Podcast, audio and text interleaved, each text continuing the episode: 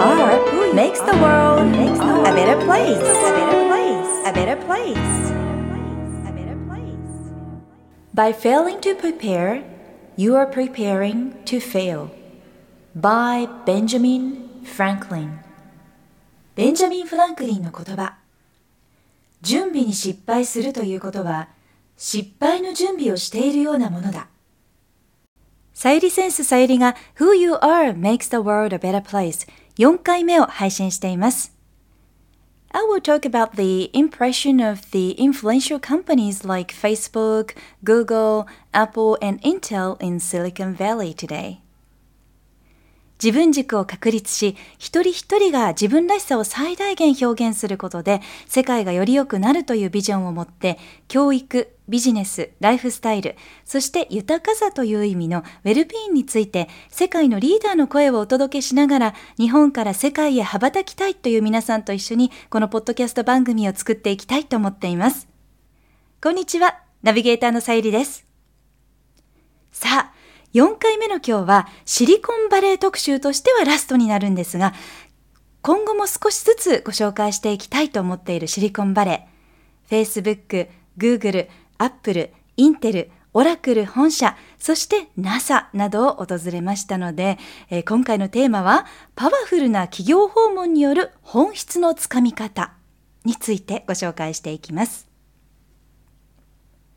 まずはパロアルトというシリコンバレーの中心部の町のブルーボトルカフェとフィルツコフィーという現地でとっても人気のカフェでラップトップを開いて仕事をしていたんですけれども Mac でミーティング中のスタンフォードの学生たちや起業家と一緒に仕事をしているような感覚になりまして仕事がはかどるなんて感じていたんですが気づいたらネットの速度がやっぱり全然違う。いつもの倍のスピードで、えー、メールもデータ送信もサクサク進みますのでびっくりしました。環境がこんなに違うんだなということを感じましたね。世界をリードするパワフルな企業を訪れますと、その理由もわかります。もうね、日本は IT で戦わなくてもいいんじゃないとついつい感じてしまうくらいなんですけれども、まあ、まずはオラクル本社に訪れました。マイクロソフト、IBM に並ぶソフトウェアの会社で、本社目の前にはなんと、創設者が、まあ、趣味なのかな、ヨットを置きたいという理由で作られた湖がありました。もうダイナミックすぎます。そして、Facebook、Google、Apple、Intel という順番で訪問をしてきたんですが、まあ、どの本社も敷地が広大でそれぞれま会社というよりかは Google キャンパスと呼ぶくらいなんですが、まあ、どちらかというと大学のキャンパスとか研究所という感じがしましたね。どの企業も世界から次々に毎日ビジターが訪れますので、それぞれビジターセンターや訪問者が入ることのできるエリアがあります。Facebook はブログや Facebook ページにも写真を掲載しているんですけれども、なんかね、カラフルで可愛らしい建物で、会社というよりも一つの街という感じがしましたね。Google キャンパスもこちらも写真アップしていますが同じようにプールがあったりバレーボールコートがあったり遊び心満載のキャンパスで50くらいの建物が集まって一つの本社キャンパスとなっていますので自転車で自由に移動できたり体を動かしたり自由に発想しながら仕事ができる環境があって本当に羨ましいなと思いました。アップルの新しい本社はビジターセンターの仕掛けがとっても楽しかったです。並んでやっと AR オーギュメンティッドリアリティの iPad を一人ずつ渡されたんですけれども日本ではこんな敷地がまずは確保できないというような巨大なガラス張りの一つの建物に1万2000人の社員が働く本社ビルをそのパッドから覗くことができるんですね。で iPad のスクリーンを手で触りながら屋根をピュッと上に動かすとビルの中で実際にその時に働いている人が見える、まあ、リアルで見えるという仕組みになっているんです。でこの新しい本社では100%再生可能エネルギーで、え、電力賄われていましてソーラー発電水力発電風力発電の様子も AR で見えるようになっているんですこちらも写真はブログ Facebook ページ動画にアップしていますのでよかったら見てみてくださいそしてインテル博物館。世界一の半導体メーカーとして君臨し続けていますが、CPU 市場では80%近いシェアを維持しているということで、まあ、こちらの博物館も世界からのビジターで賑わっていました。半導体の歴史やインテルが1968年に創設されてからの歴史を博物館で見ていますと、本当にこの50年間で人の暮らしがどれだけ変わったことだろうと、急激なという意味のエクスポネンションという言葉も最近頻繁に英語では聞かれるようになりましたが、ここからさらにこのスピードが速まっていくということがそこにいると簡単にイメージできてしまう。そんな感じでした。楽天やソフトバンクなどの日系の企業のビルも現地にありましたけれども、日本人がしっかりと世界でやっていくためには圧倒的にエコシステムが足りないなと感じました。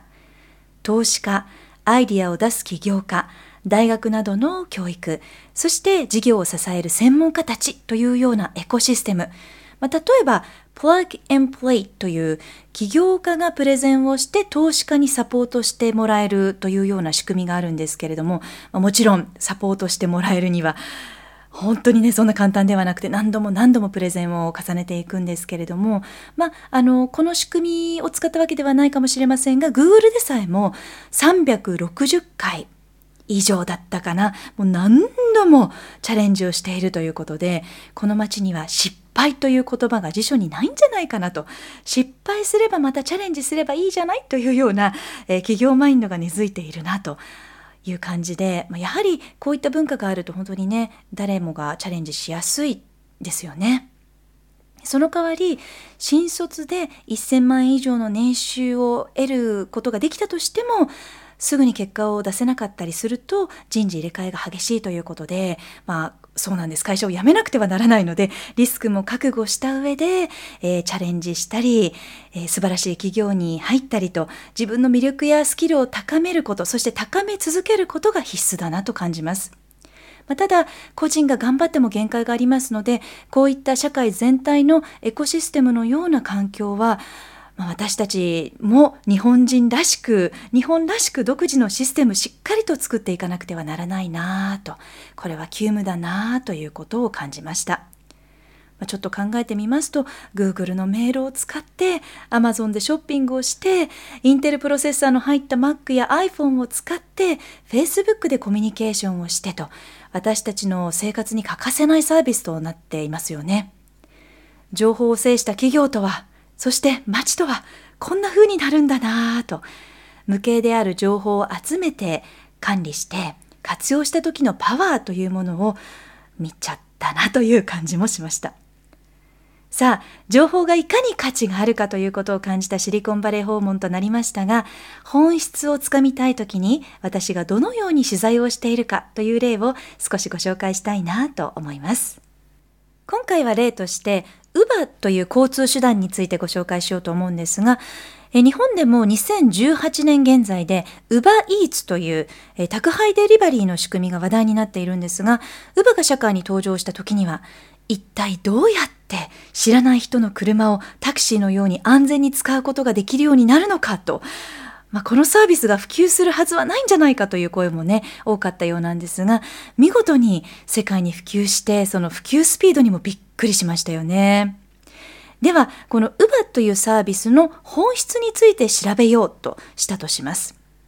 でまずは私の場合オーストラリアで数年前に数回使ってみたんですけれども友人たちからの評判も賛否両論という状態で待ち時間はその時5分から10分ぐらいあった時もありましたし子供と一緒だとちょっと危険だなと感じることもやっぱりありました。まあ、例えば治安のあまり良くない母国から命からがらオーストラリアに移民をしてきた方が乳母のドライバーを始めたものの道がよくわからなかったり気持ちが安定していなかったり会話をする上で教養が十分でなかったりと乗客する側としては満足できないな立場はわかるんだけれどもという感じることなどもありましたがあの現地ではタクシー自体のクオリティも結構まちまちで差があるので一人で長距離乗る時やタクシーのいないエリアなんかはやはり便利だなと感じることはありました。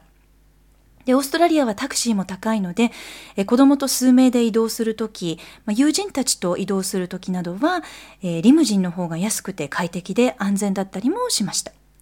まあ、ただ、シリコンバレーでは、タクシーが走っていないエリアなんかもあるほど、ウバのサービス量と質がやはり全然違いました。